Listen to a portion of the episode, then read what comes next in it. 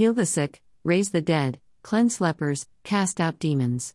Freely you received, freely give. Raise the dead. The words are omitted by the best MSS, and their absence is more in accordance with the facts of the Gospel history, which records no instance of that highest form of miracle as wrought by the disciples during our Lord's ministry. That was reserved for his own immediate act. The insertion of the words was probably due to a wish to make the command cover such instances of power as that shown in the instances of Dorcas, Acts 9:40, and Eutychus, Acts 29-12.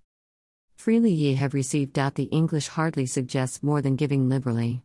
The Greek is much stronger, give as a free gift, give gratis. They had paid him nothing.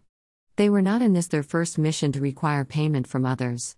When the kingdom had been established, the necessities of the case might require the application of the principle that the laborer is worthy of his hire in an organized system of stipend and the like, 1 Timothy 5:18. But the principle of giving freely in this sense is always applicable in proportion as the work of the ministers of Christ has the character of a mission. They must proclaim the kingdom till the sense of the blessing it has brought shows itself in the thank offerings of gratitude. The like principle of gratuitous teaching had been asserted before by some of the nobler of the Jewish rabbis. Pulpit Commentary. Verse 8. We have here the details of the orders summarized in Bear. 1. The details are not given in Luke 9 1, 2, or Luke 10 9. Heal the sick, etc. According to the true order of these commands, solely physical ills are mentioned first in their partial, sick, and in their final effect, dead, then physical and ceremonial pollution, lepers, which forms a transition to the mention of ills primarily spiritual, even though they ultimately affect the body, devils.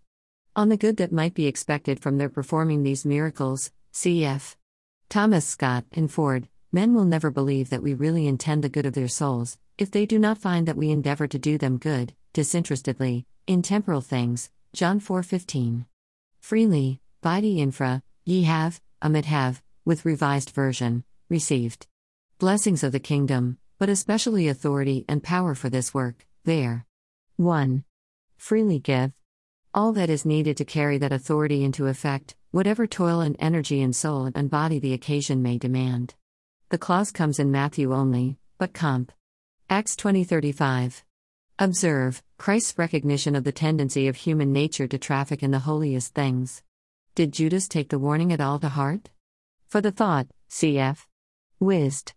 713, Leviticus 25:37, 38, freely. Gratuitously, delta omega rho epsilon nu, comp. Revelation 21:6, Revelation 22:17, Romans 3:24, on God's side, 2 Corinthians 11:7, 2 Thessalonians 3 8, on man's side.